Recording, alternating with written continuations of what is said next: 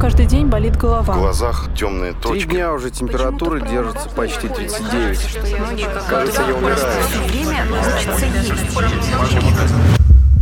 Доктор, что со мной? Доктор, что со Доктор, мной? что со мной? Здравствуйте, друзья! Это подкаст «Доктор, что со мной?». Меня зовут Евгений, моя соведущая Виктория. Сегодня у нас а, в гостях уролог, онколог, хирург Ярослав Потапов. И, как вы, наверное, уже догадались, мы будем говорить о болезни, которая зачастую людей настигает совершенно неожиданно. Мы будем говорить о мочекаменной болезни. А если проще, то о камнях в почках или в... В мочевыводящих путях. Здравствуйте, Ярослав Игоревич. Здравствуйте, Евгений. Здравствуйте, Виктория. А какой самый распространенный вопрос, когда к вам приходит на прием человек, у которого нет резких болевых ощущений, но все равно он подозревает, что что-то с ним не то? Чаще всего, на самом деле, к нам обращаются люди после того, как сделают УЗИ. Это диагноз так называемый песок в почках. То есть они с глазами быка на кориде идут к урологу и трясут за грудки и говорят, что мне делать с этим песком в почках. На самом деле от этого уже давно отошли. Такого понятия, как песок в почках, не существует, по крайней мере, при УЗИ-диагностике. Какие-то мелкие фрагменты, там 0,1 миллиметра, да, то есть 1 десятая, мы можем видеть при хирургических методах лечения, когда мы заходим внутрь почки. Но при УЗИ такие мелкие фрагменты не видны. Разрешающая способность УЗИ позволяет увидеть камни 2 мм. Меньше 2 мм УЗИ не видит, потому что звук проходит сквозь них, и это особенность.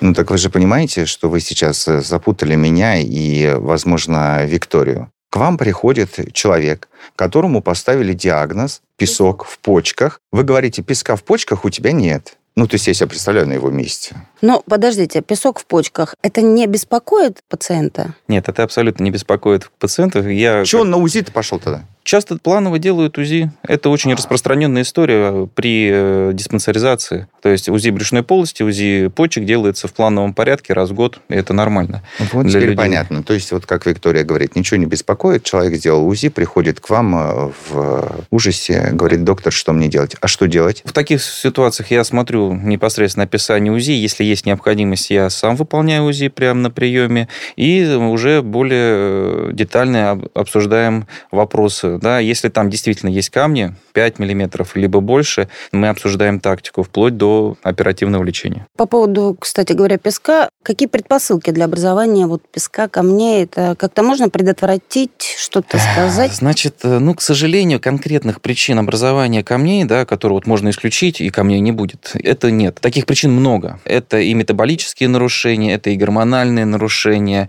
это особенности жизни человека, да, какой образ жизни он ведет, активный, либо пассивный. И, конечно же, питание тоже влияет на образование камней. А вот есть еще мнение, что это связано с нехваткой жидкости, с нехваткой воды в организме. Вот именно, что когда очень мало пьем воды. Насколько это верно? Вы абсолютно правы. Действительно, есть такое мнение, оно уже научно подтверждено. Самая такой действенной рекомендацией для людей с мочекаменной болезнью – это потребление э, воды так, чтобы в в день было 2,5 литра мочи. Так, подождите, это для людей с мочекаменной болезнью. Это Да. для людей, у которых уже поставили вот этот диагноз, Да. которого не существует песок, или у которого уже камни в почках. У людей, которым этот диагноз еще не поставлен. Следует ли им пить много воды, чтобы предотвратить образование камней в почках? Потому что одни говорят, доктора, пейте много воды, 2,5 литра, я слышал, чуть ли не 5 в жару, а другие говорят, зачем вы так нагружаете свои почки? Вы же свой организм э, таким образом э, чуть ли не разрушаете. Давайте немножко рамки поставим, потому что есть люди с патологиями почек. Если у человека есть уже врожденная патология, он о ней знает, они ограничивают прием жидкости.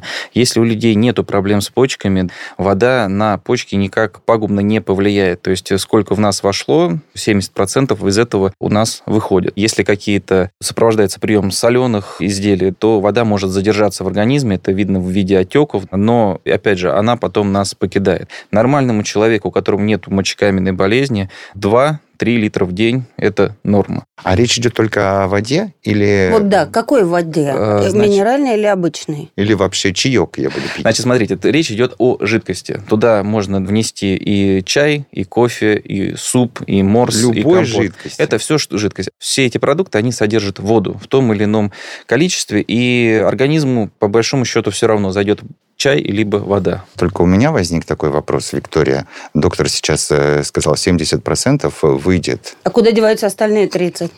30% это обменные процессы в организме, все остальное теряется с калом и с легкими, и с поверхности кожи. Выходит э, Да. через пот. Ну, Да, тогда выходит, понятно, что э, ну, через куда пот. 30, если у нас каждый день будет оставаться по 30% жидкости, которую мы выпиваем. Нет, нет, да. все это выходит, я имел в виду только 70% с мочой выходит. Мочекаменной болезни подвержены ли какие-то категории людей по возрастам? Там, чем старше, тем ты больше подвержен образованию камня? Или это здесь не работает? Основной контингент, который с мочекаменной болезнью, это люди после 30 лет.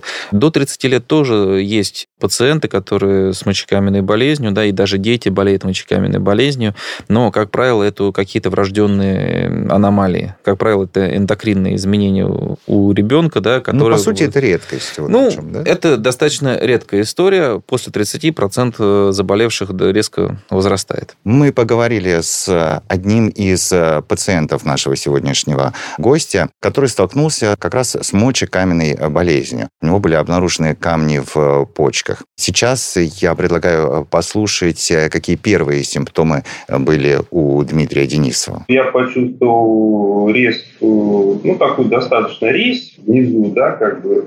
И шел, шел, шел, как бы эта резь продолжалась. Потом я пошел в поликлинику, сходил, в общем, там туда-сюда. И на тот момент это был песочек, скажем так. А потом, через год, как раз получилась такая ситуация, что ехал на машине, у меня произошла резкая боль в поясничной области, потом она также продолжалась, продолжалась. Ну, в общем, доктор мне на то время уже в поликлинике выписал какие-то лекарства обезболивающие. Я все это пропил, и вроде как ушло. А потом через месяц э, вот эта острая боль вернулась. И уже после этого получилось так, что терпеть я не смог. И ну, приехал, так сказать, в больницу уже с такой острой болью, которую нельзя было переносить.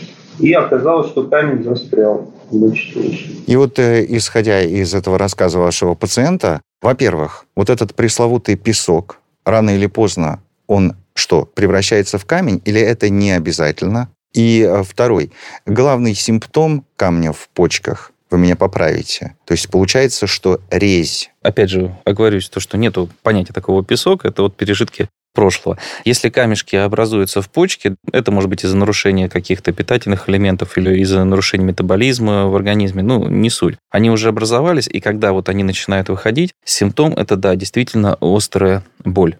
Она одна из самых сильных болей, конкурирует с зубной. Но у каждого человека болевой порог разный, и некоторые люди умудряются переключиться, да, ну, в силу там своей занятости, в силу каких-то обстоятельств. И эта боль, она утихает, потому что в этот момент, ну, обычно в течение суток почка, которая болит, она прекращает свою функцию. То есть вся функция уходит на вторую почку, а та, которая перекрыта камнем, она, соответственно, не производит мочу.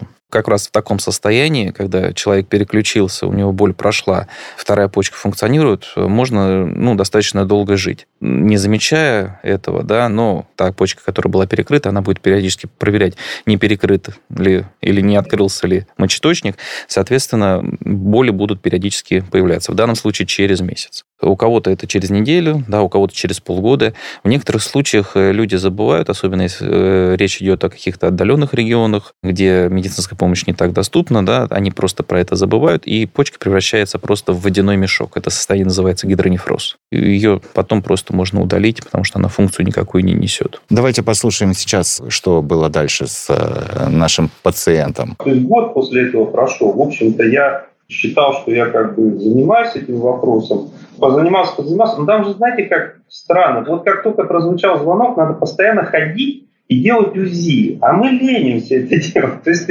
мы, ну вот, как бы отпустил и отпустил. И какой-то момент я взял и упустил вот эту проблему. И потом она раз и вылезла уже в другом качестве. То есть доктор вас предупреждал, что ну вот о таких последствиях, что вот конечно, песок... конечно, Но вы, тем не менее, думали, что оно само пройдет. Не то, чтобы я прям так думал, но я потом еще сделал УЗИ, у меня как бы ничего не обнаружили. Понимаете, месяцы очень быстро летят. То есть, а камень может ну, месяца за 4, в принципе, там, за 5 вырасти достаточно до большой величины, ну, которая уже не пройдет через мочеточник. То есть действительно ли камень вырастает за 4-5 месяцев, и вот из-за человеческой лени, из-за собственной лени мы можем попасть... Ну, все зависит от, опять же, от причин образования камня. При эндокринных изменениях камень может образовываться и за две недели. Но есть такая статистика, что человек, у которого случилась почечная колика, да, и неважно, там камень сам вышел, либо его соперировали, 50% того, что он через 5 лет опять попадет с камнем в мочеточники, да, и 90% людей через 10 лет опять же попадают с камнями в мочеточника, потому что это, к сожалению, хроническая болезнь, которую полностью вылечить на данном этапе развития медицины не получится. Я как человек, который есть такое понятие, как... Э, скажу, что не перепутать ее ни с чем. Как дифференциальный диагноз, да, то есть любом случае, когда к нам приходит человек с болями, мы собираем его историю болезни, когда что возникло. И это подводит нас к определенному диагнозу. Да? Просто посмотрев на человека и поставить ему диагноз, это достаточно проблематично. В данном случае, непосредственно касательно мочекаменной болезни, скрининговый метод – это ультразвуковая диагностика. Да? да. У человека болит бок, мы делаем ультразвук, смотрим то, что у него там все хорошо с почкой, камней нету, соответственно, при определенной истории болезни, и отправляем его дальше уже к неврологу. Также могут скрываться под таким болями в животе, проявляться почечная колика, тогда дифференцируют между воспалением желчного пузыря, воспалением аппендикса, да, аппендицит.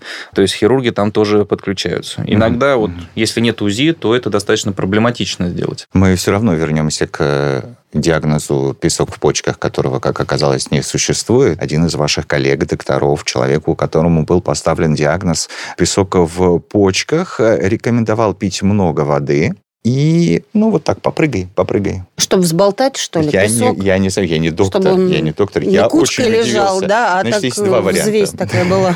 Есть два варианта. Или этот мой знакомый меня надул, или это странный совет от доктора. А может быть, это и правильный совет от доктора, мы сейчас узнаем у Ярослава Игоревича. Физическая активность в любом случае, она способствует отхождению камней. Достаточно большое количество камней из почки как раз выходит во время физической активности. Это занятие спортом, да, либо любые другие бытовые Ну, человек активности. чувствует это. Вот я сейчас А, э, конкретно иду как- в туалет и чувствую, что у меня вот растворился камень и потихонечку выходит. Если это сопровождается почечной коликой, да, вы, конечно, это ощутите, причем во всей красе. А так, чтобы у вас это все безболезненно прошло, отхождение так называемого песка, скажем так, это все отходит с мочой. Бывает такое, что камешки вылетают 1-2 миллиметра, при этом не вызывая никаких болей. Но это, опять же, связано с особенностями анатомии, да, потому что мы все разных размеров, габаритов, да, у кого-то камни полтора сантиметра могут выйти самостоятельно, да, и такие случаи у меня лично в практике были. А иногда камень 2 миллиметра, и нам приходится делать операцию, потому что он не проходит через э, достаточно узкий мочеточник. В чем разница между камнями, которые образуются в э, почках? Говорят, что они разные. Да, существует большое количество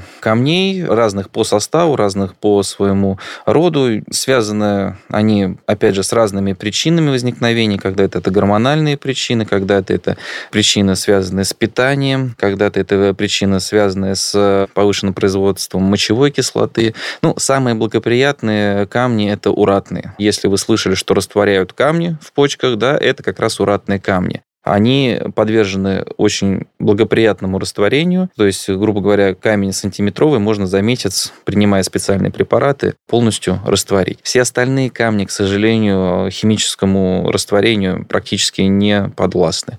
То есть приходится с ними уже непосредственно заниматься либо хирургическим путем, либо дистанционную ударно-волновой электриписи. А вот скажите, пожалуйста, вот эти вот камни разного происхождения, разного состава, они диагностируются еще будучи в почках или уже когда они выходят? Условно говоря, как вы понимаете, какого рода это камень? Уратный, оксалатный или фосфатный? Ух ты! Определение химического состава камня происходит только после хирургического его извлечения, либо когда он самостоятельно выходит. Вот после этого отдаем в лабораторию, где специальный спектральный анализ камня производится, и на основании этого уже дается его химический состав. Сразу оговорюсь, то, что чистых камней практически не существует. Обычно определяют к той или иной группе камня, если этого элемента больше 60%. То есть в чистом виде, там, например, оксалатных камней тоже нет.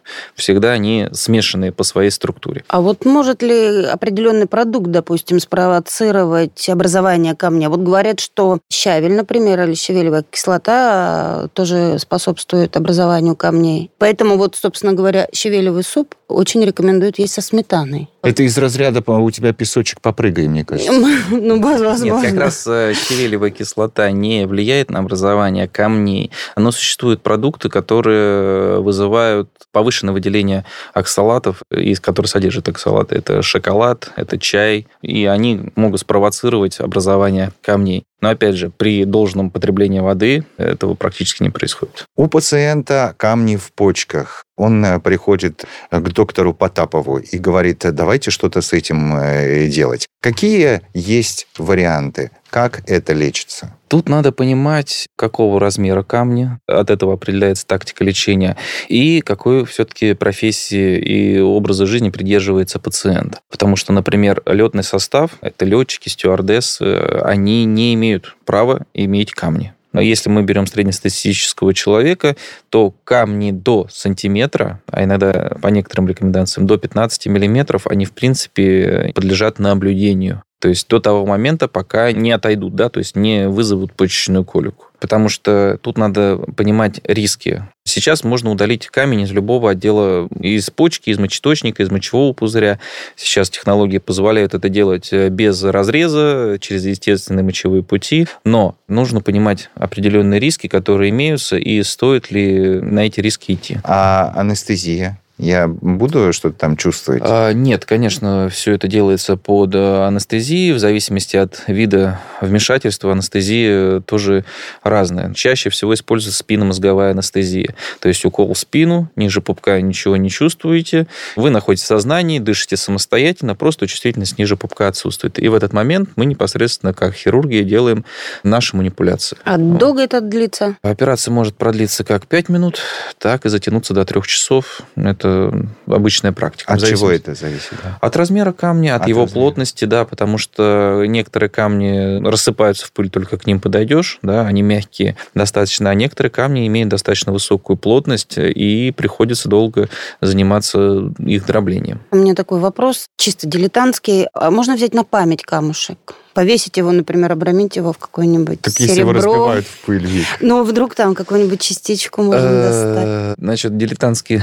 Ну, это на самом деле не дилетантский вопрос, достаточно частый. Если камню удается какие-то фрагменты крупные достать, либо камень целиком достать, мы всегда отдаем пациентам, потому что нам они не нужны, а пациенты уже решают, что с ними делать. Да, мы рекомендуем их отдавать на химический анализ, но к сожалению, опять же, в силу менталитета не каждый идет и не каждый сдает это на химический анализ, потому что это все стоит денег. Что же советует пациент, у которого друг другу. были... Пациенты были... друг другу обычно советуют. Да, да, кстати, да. Когда уже столкнулся человек, совет, конечно, не пугаться, потому что это не смертельное заболевание абсолютно. То есть оно решается сейчас очень хорошо в наших условиях современных. И просто совет на будущее. Вот там, да, там уже надо пересмотреть образ своей жизни э, ну, достаточно кардинально. Потому что это и физические нагрузки нужно увеличивать, это нужно полностью избавляться от всевозможных соленых там прочих пересоленных вещей, да, от фастфуда и, и прочее, прочее, прочее. Но это сразу же придет понимание, как только вы пройдете через это. Да. Как только испытаешь резь из-за камня, да? Да, да, да, да. Теперь вы знаете, что советуют э, пациенты друг другу. Спросим теперь, э, как же нам не столкнуться с этой болезнью. Отсрочить отсрочить столкновение с этой болезнью. Я бы даже сказала такой главный совет начинающим почечникам. Начинающим. Да. Главный совет, на самом деле, обращаться к специалистам своего дела, да, и желательно в те центры, которые оборудованы всем необходимым инструментом и расходными материалами, потому что хоть это и современная эндоскопическая история без разреза, но она требует достаточно большого оснащения от центров. И, соответственно, специалисты, которые занимаются мочекаменной болезнью, да, они рекомендуют всегда как уже оговорился пациент, это повышение физической активности, некоторые изменения в питании, да, но опять же, придерживаться совсем жестких диет никто не будет, потому что на длительных промежутках времени это не работает, да, ну, человек может там год, два, я уже даже Да много сказал, случае да, вообще. до года придерживаться определенных рамок, да, а потом сказать, «Э, да ну его и буду заниматься. Так же, как вот больные с сахарным диабетом, да, когда им только рассказывают про то, что у них сахарный диабет, они в течение месяца полностью стабилизируют свой сахар. Даже на минимальное значение выводят, потом якобы все хорошо, и они начинают питаться так же, как питались до этого. И опять же, сахара начинают расти. Также и больные мочекаменной болезнью, ну, к сожалению, не придерживаются. И даже вот простая рекомендация потребления жидкости как таковой, да, 2-3 литра, ну, никто особо тоже на это не обращает внимания спустя уже месяц. Да это же не сложно. Ну что сложного пить э, много воды? Ну, не знаю, возможно, люди говорят, что я не люблю, я не могу, не могу в себя влить столько жидкости. Но на самом деле, мне кажется, это все просто уровень привычки. Надо заставлять Можно же себя. привыкнуть. Да, конечно, надо заставлять. Один из советов, которые э, практикуются, перед собой ставить бутылку воды, полтора литра, и прям в течение нерабочего дня из нее пить. Потому что если перед вами стоит вода, то вы постоянно будете ее видеть и вспоминать, что вам нужно. Потому что бодрствование у нас 16 часов. Если мы выпиваем каждый час 200 грамм воды, то, соответственно, 3-200 в сутки миллилитров выходит. А- а без Я все-таки вернусь к вопросу. Простую воду или минеральную? Потому что мы так и не услышали ответ. Ты отвечу, что любую жидкость. Минеральная вода, она хороша, но, опять же, нужно смотреть, если это здоровый человек, то он может любую потреблять. Если это уже больной с мочекаменной болезнью, у него уже был эпизод с отхождением камня, от э, химического состава камня зависит. Потому что какие-то воды защелачивают мочу, какие-то закисляют мочу. И тут надо понимать, какую воду мы принимаем. Для здорового человека, опять же, повторюсь, это абсолютно не важно. Организм абсолютно это все Справиться. Э, да, сравнивает, не все хорошо. Спасибо вам за терпение не только по отношению к нам, к нашим слушателям и зрителям, но и к вашим пациентам, которые, я так понимаю, вы им, доктора, часто так э, бывает, по-моему, рекомендуют. Давайте мы с вами не будем больше встречаться. Это лучший совет от доктора. Мы с вами с удовольствием встретимся еще, но только для того, чтобы предотвратить образование камней в почках и других э, проблем в человеческом организме. Спасибо вам большое. Спасибо, Ярослав Игоревич. У меня каждый день болит В голова. глазах темные Три точки. дня уже температура держится почти 39. Кажется, я умираю. Доктор, что со мной? Доктор, что со Доктор, мной? что со мной? Что со мной?